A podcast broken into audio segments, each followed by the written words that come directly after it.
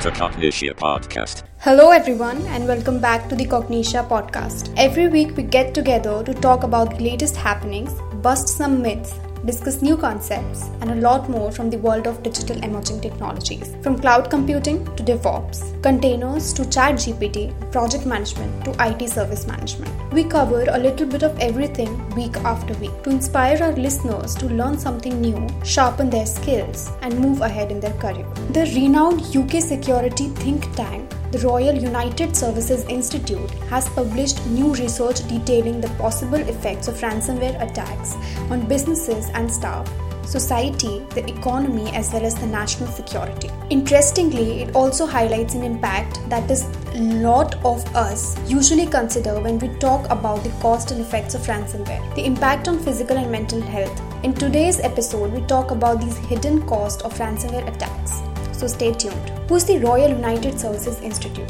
The Royal United Services Institute, or RUSI, is the world's oldest and the UK's leading defense and security think tank. Its mission is to inform, influence, and enhance the public debate on a safer and more stable world. It is a research led institute that produces independent, practical, and innovative analysis to address today's complex challenges. Ransomware incidents are a scourge in our society globally. Ransomware attack takes a visible toll on organizations, individuals, the economy, and even national security. But there are some intangible and not so easily viable impacts of ransomware attacks too. These include physical, financial, reputational, psychological, and social harms. Ransomware is a risk to everyone, whether you are an organization or an individual, whether you are a small startup or a gigantic corporation. The financial cost and losses resulting from a ransomware attack can threaten the entire existence of the organization. Besides,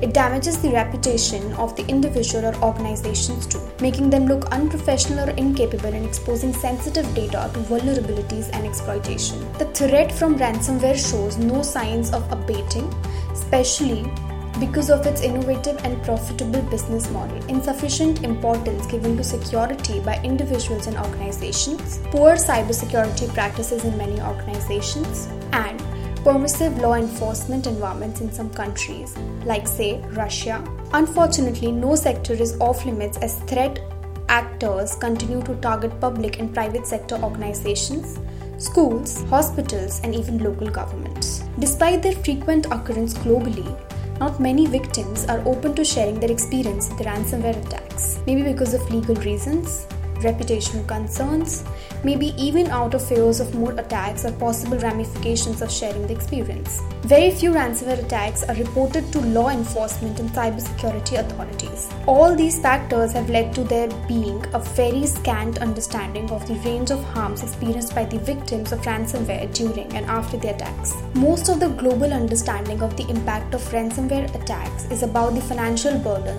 the attack inflicts on the victims. It is undoubtedly a highly relevant and major impact. However, there are macroeconomic impacts of ransomware attacks that go beyond the cost to the individual or the organization. Moreover, there are also indirect victims of ransomware attacks apart from the direct victim who was attacked. The RUSI report classifies the harm caused by ransomware attacks in three categories. First order harms are the harms to the organization and the staff, such as data loss, reputational harm, and heart attacks. Second order harms are indirect harms to organizations and individuals, like making clients and customers vulnerable to attacks, disruption of patient treatments in hospitals, etc. Third order harms the ones that harm society, economy, and the national security at large.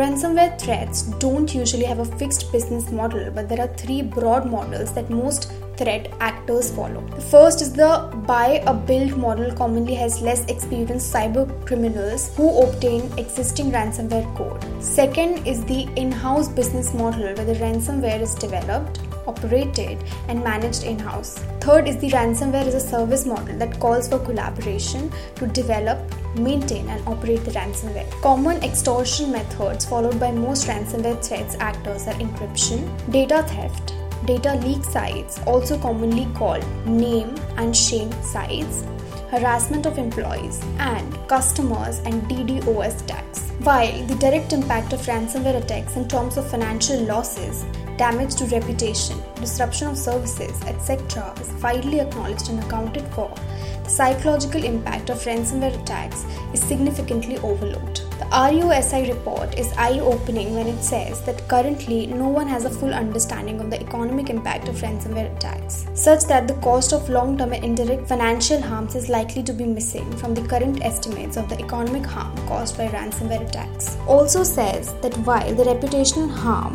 stemming from a ransomware attack is a valid concern for some companies, especially those whose clients expect a higher level of privacy, the danger of reputation harm is often overestimated by victims. From spiked anxiety to PTSD, the aspects considered to be the softer aspects of the impact of ransomware attacks are rampantly ignored and never accounted for. To illustrate this important point better, imagine how many people have given up using UPI payments or net banking services afraid of falling victim to financial scams and frauds.